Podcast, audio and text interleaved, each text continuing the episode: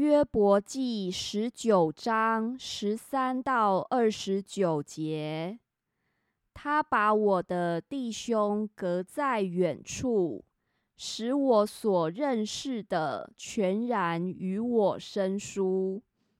我的亲戚与我断绝，我的密友都忘记我，在我家寄居的和我的使女都以我为外人，我在他们眼中看为外邦人。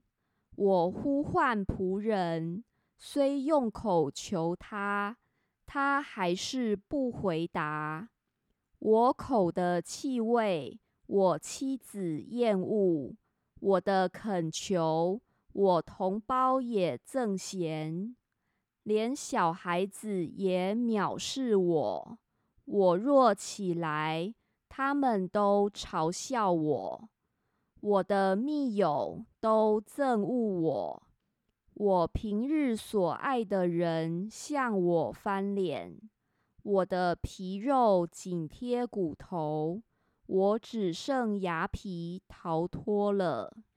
我朋友啊，可怜我，可怜我，因为神的手攻击我。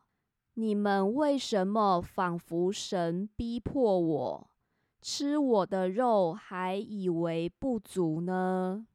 唯愿我的言语现在写上。都记录在书上，用铁笔镌刻，用铅灌在磐石上，直存到永远。我知道我的救赎主活着，末了必站立在地上。我这皮肉灭绝之后，我必在肉体之外得见神。我自己要见他。